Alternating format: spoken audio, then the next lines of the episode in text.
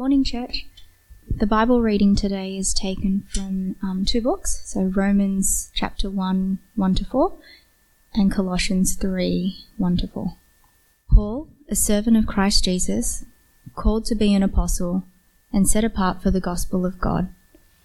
The gospel he promised beforehand through his prophets in the Holy Scriptures regarding his Son, who as to his earthly life was a descendant of David and who through the Spirit of holiness was appointed the Son of God in power by his resurrection from the dead, Jesus Christ our Lord. And Colossians 3 1 to 4. Since then, you have been raised with Christ. Set your hearts on things above where Christ is, seated at the right hand of God. Set your minds on things above, not on earthly things. For you died, and your life is now hidden with Christ in God. When Christ, who is your life, appears, then you also will appear with him in glory. This is the word of the Lord. Good morning. It's great to be uh, here with you guys again. Um, and yes, we're.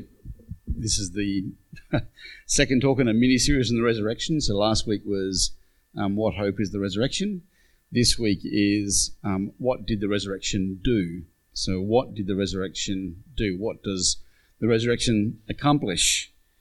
Um, when I uh, was, uh, when I, I don't have an office home anymore, but I had an office at one point in, in, in my house. And I think a year or so ago, um, our youngest child, um, our son Barnaby, came into the office and he wanted to go to the, uh, the ice cream store it's a few minutes walk away, and they often go there by themselves and buy ice cream. But I didn't have any money, and so I said, just take this this card, and I had like a little uh, card, bank card that he could tap to buy his ice cream with. And I hadn't realised this, but Barnaby, our son, had never seen us use this card. Um, he'd seen us use the phone, um, he'd seen us use cash, but he'd never seen us use this card. Um, and he, he said, uh, what do I do with this card? And I said, well, you just take that card to the ice cream shop, you, um, you ask for your order, and then you tap that card where they tell you to tap it, and uh, it pays for your ice cream. And I could see his little eyes light up, like this little bit of plastic, which looks, it's an orange ING card, that's who we're with. Um, and, uh, you know, it's a pretty, uh, it's a pretty little piece of plastic, but you could just see his eyes going, wow, like, and his, his brain exploding. This little bit of plastic can just buy whatever I want in any store. This is amazing. And I could see the gears grinding, like looking around. What other bits of plastic have this magical power? Um, and just that explanation completely transformed his understanding of what that card could do and how important or powerful it was. And I think with the, the resurrection, there's a superficial way of understanding the resurrection uh, which is important and spectacular, um, but is nonetheless simply superficial. So, for instance, for I think uh, a long time, I pretty much saw the resurrection of Jesus all about proving that the cross works. That's pretty much it. Um, so, when Jesus rose from the dead, we know, right, that what he did on the cross worked. If on the cross he died for our sins, his resurrection demonstrates that indeed that has happened, that our sins have been dealt with. That's why he can come back and be at the right hand of the Father. And it proves historically, in time and space, that God has accomplished this saving work. And that's really for me as far as it went. And that's or that is huge, that is significant. But I want to say there's more. There's much, much more to the resurrection. And today I just want to pick up on two things when we are considering what does the resurrection do or what did it do. Two things I want to talk about today. It accomplished uh, Christ's coronation. It was Christ's coronation and it's our sanctification. It accomplished those two things Christ's coronation and it accomplished our sanctification. So, first of all, Christ's coronation. That's what it's talking about here in Romans chapter 1. Uh, when it talks about the good news there, it's talking all about Jesus becoming king. Look at what it says. Listen to what it says. Romans chapter 1, verses 1 to 4. Paul, a servant of Christ Jesus, called to be an apostle and set apart for the gospel of God. The gospel, the good news, he promised beforehand through his prophets in the Holy Scriptures regarding his Son. So, what is this good news? He goes on to say, who as to his earthly life was a descendant of David, and who through the Spirit of holiness was appointed the Son of God in power by his resurrection from the dead, Jesus Christ our Lord. So, how does Paul there describe and summarize the good news from God that we have in Jesus? Well, he describes it as being, through the power of the resurrection, Jesus uh, being appointed or declared the Son of God, Jesus Christ our Lord. Now, to really understand this, um, it's helpful to think about the good news according to the Old Testament. If you were to ask a, a Jewish person, you know, what, what is your summary of the good news? Um, I'm not sure what they'd say, but I would take you to Isaiah chapter 2. In there, I think that's like a John 3:16 verse of the Old Testament. And this is what it says in Isaiah chapter 2, verses 1 and 2. This is what Isaiah, son of Amos, saw concerning Judah and Jerusalem. In the last days, the mountain of the Lord's temple will be established as the highest of the mountains. It will be exalted above the hills, and all nations will stream to it. There is a crisp, clear vision of the people of God's hope in the Old Testament. And what's this vision? This vision is that the Lord's temple, that is, God dwelling with his people, will be established as the highest of the mountains, that is, above all other mountains of the world. And it will be exalted above the hills, and all nations will stream to it. So here is their hope. Here is their vision. Here is the good news that they believe God is promising them as God's people. I will one day come and dwell with you myself in my temple. It will be elevated and all the nations will stream in to live under the blessing of God's rule. Now, what's, what's of course, uh, what of course is important in the Old Testament is to understand the link between that and the Messiah, right? So, as you know, this hope is developed through the Old Testament, um, it's, it rests upon the Messiah coming, the great King that God will appoint to accomplish this vision here in Isaiah 2 2. So these two things are there together, tightly held together in the Old Testament. When God's king comes, he will establish God's temple and all the nations will stream in. And here in uh, Romans, uh, that is what it's saying. It's saying that through the resurrection, Jesus is that Messiah who makes Isaiah 2 2 come true. But uh, an astute listener might say, but hang on, Stu, it doesn't talk there about the Messiah. It says, appointed the Son of God in power through his resurrection. Uh, but of course, that was a title used of the king, right, in the Old Testament. Uh, the go to passage for that is Psalm chapter 2, which is a coronation psalm, a song they would sing when a new king was installed in Jerusalem. They would sing Psalm 2. And in that psalm, it describes God's king as being God's son because he represents God uh, and God's rule among his people. So here it's saying that through the resurrection, what does the resurrection do? What does it accomplish? Well, when Jesus is raised from the dead, it makes it clear that he is the forever king who will bring in the blessing of God's rule as pictured in Isaiah 2 2. That's what it accomplishes. And it's even bigger than Jesus simply being appointed as the forever Messiah. You see, in the Old Testament, you know, the end hope, this end vision of the blessing of God's rule, was in conjunction with a whole lot of other end stuff, right? That all had to fall in place for the full blessing of God's rule to come true. In the Old Testament, it looks forward, right, to a suffering servant. It looks forward to a Son of Man. It looks forward to a renewed temple. Um, it looks forward to a priest in the order of Melchizedek. It looks forward to this great end, decisive judgment where all evil will be dealt with. There are threads and threads of things, right, that all fall in place um, and come together when the blessing of God's rule is established. And so when Paul is saying here in Romans chapter 1, this is the good news.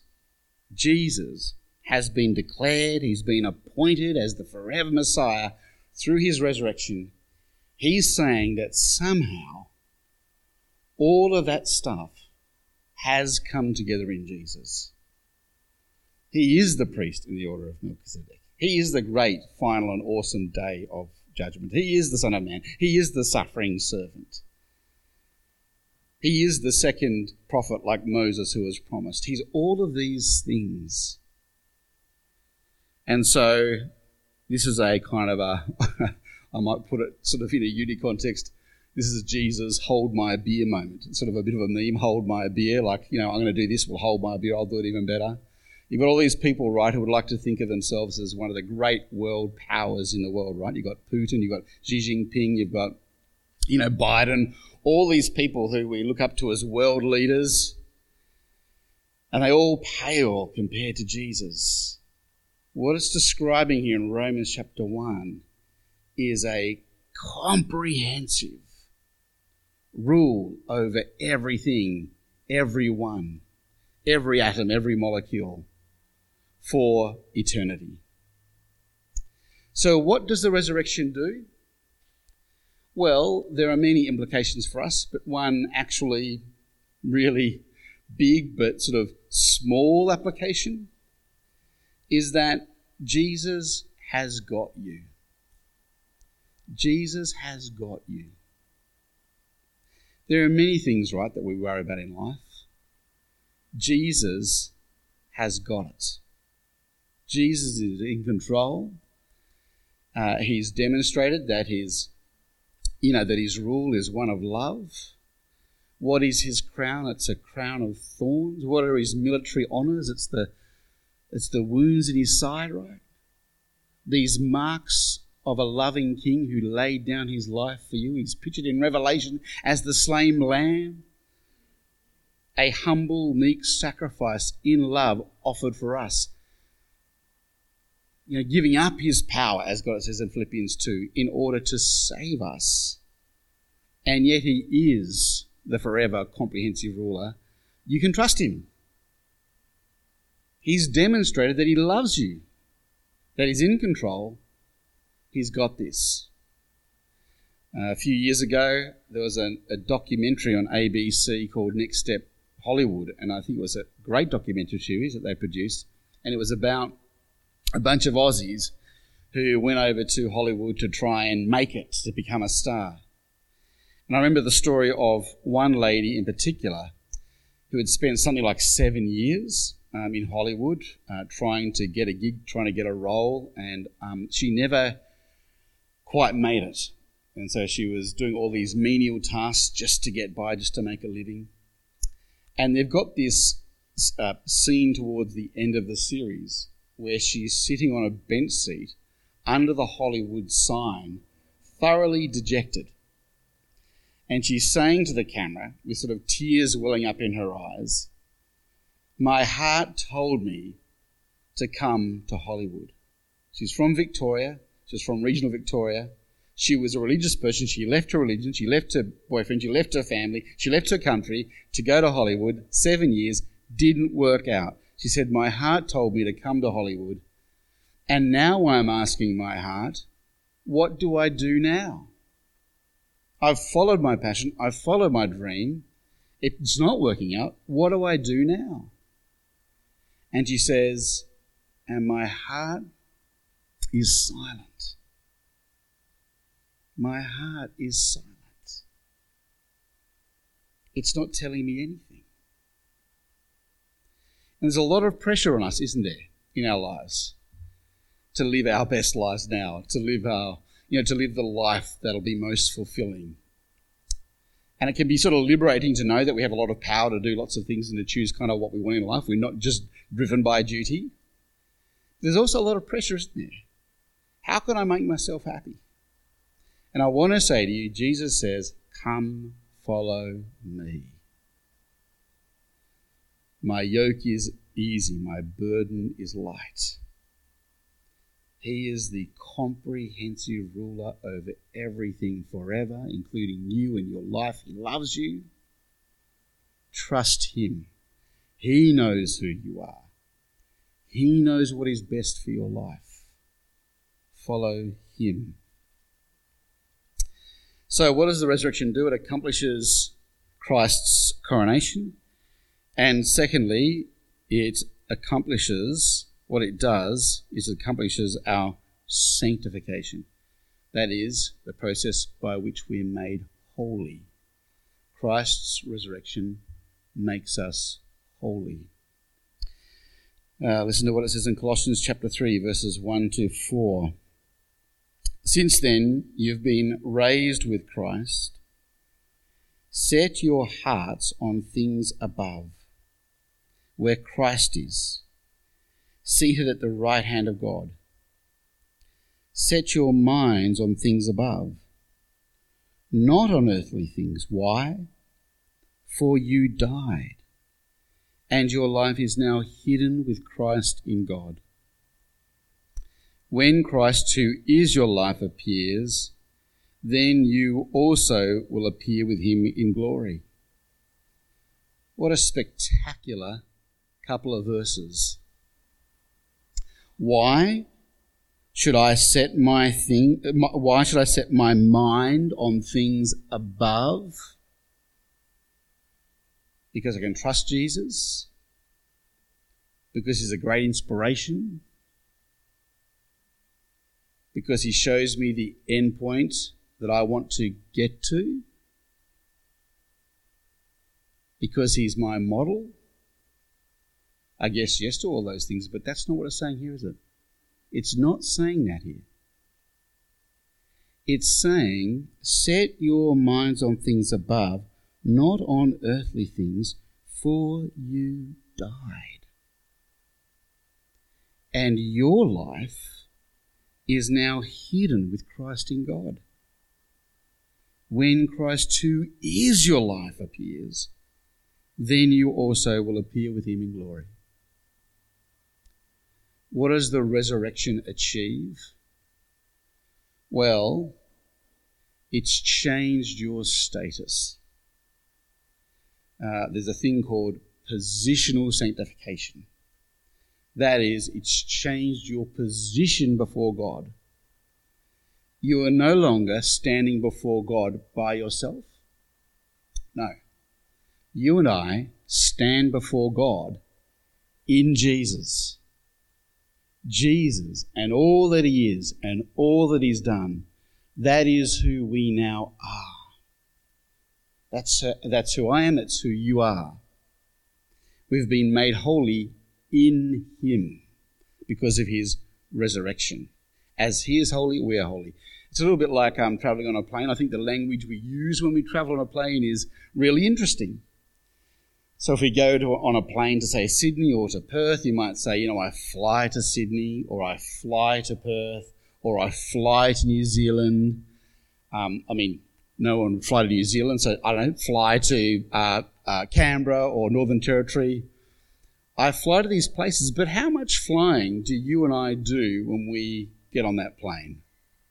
It's a funny thing to say, isn't it? I fly to Sydney.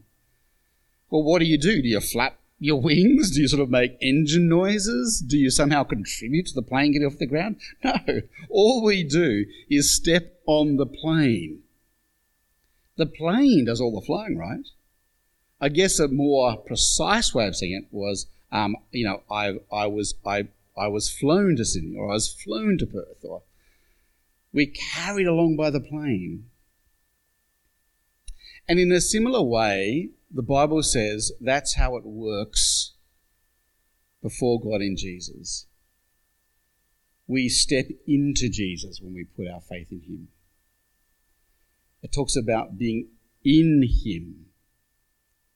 When Jesus died 2,000 years ago, He didn't just die for me, He died as me. When Jesus rose from the dead 2,000 years ago, He didn't just rise for me, He rose as me.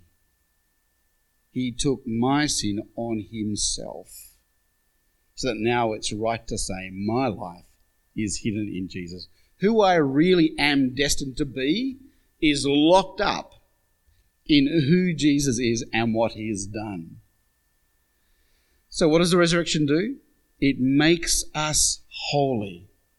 As Jesus is at the right hand of the Father in perfect harmony, in the most holy place, without any fear of death or judgment, so are we.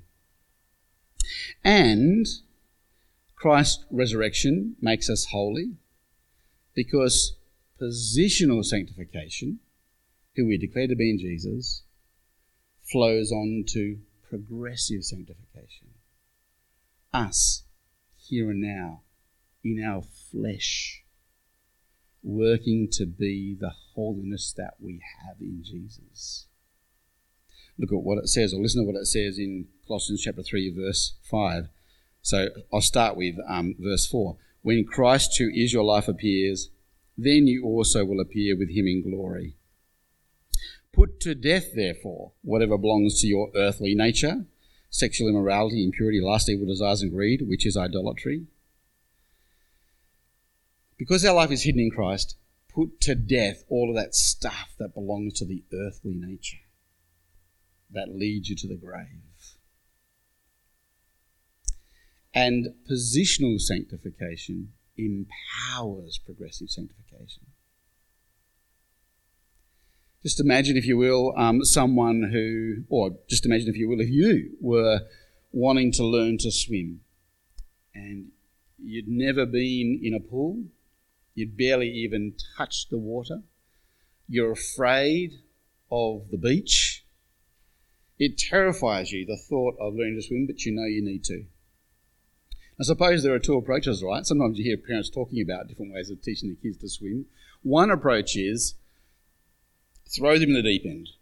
they'll soon learn to swim. Throw them in the deep end and they'll work out that they can float. They'll work out how to get there. They might, you know, sort of struggle a bit, but it'll teach them not to be afraid of it.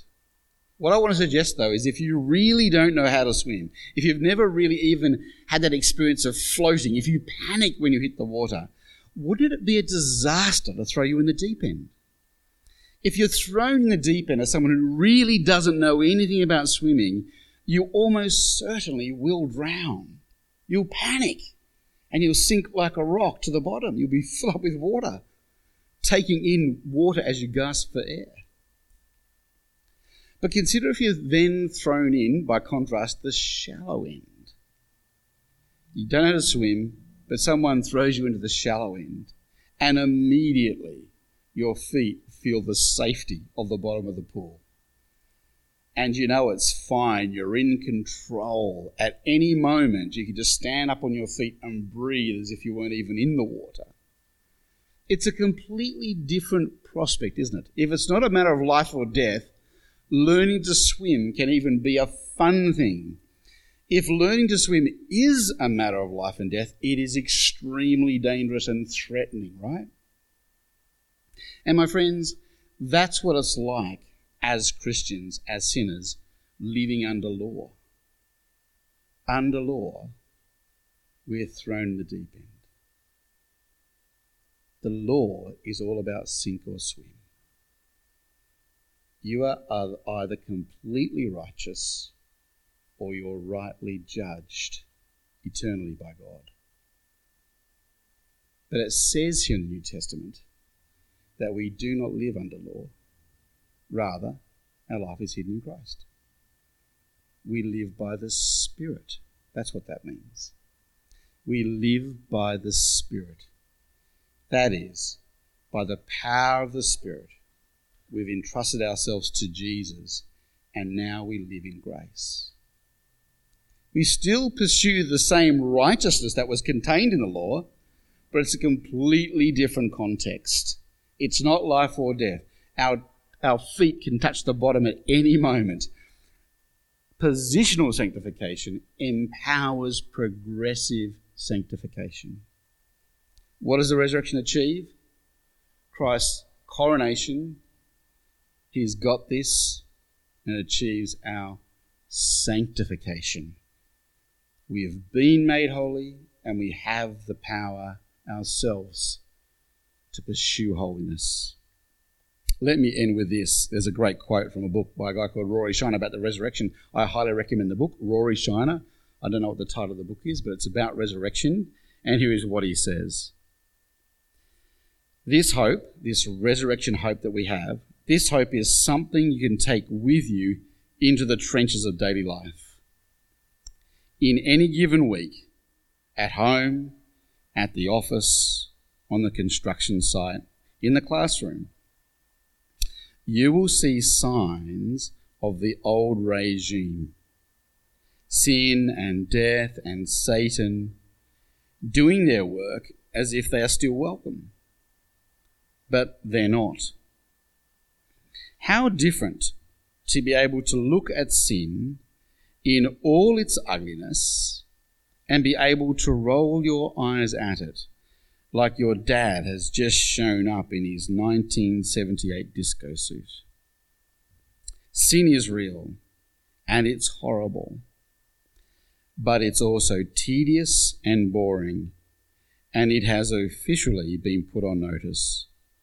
Jesus has risen. Sin and death are the losers. The game's up. Amen. Let me pray. Dear Heavenly Father, we thank you for the resurrection. We thank you, God, that in the resurrection we can see that Jesus is this comprehensive forever ruler. And we thank you, God, that because of Christ's resurrection, we have been made holy and we are being made holy. Thank you for this joy and this glory that we get to participate in. In your Son's name. Amen.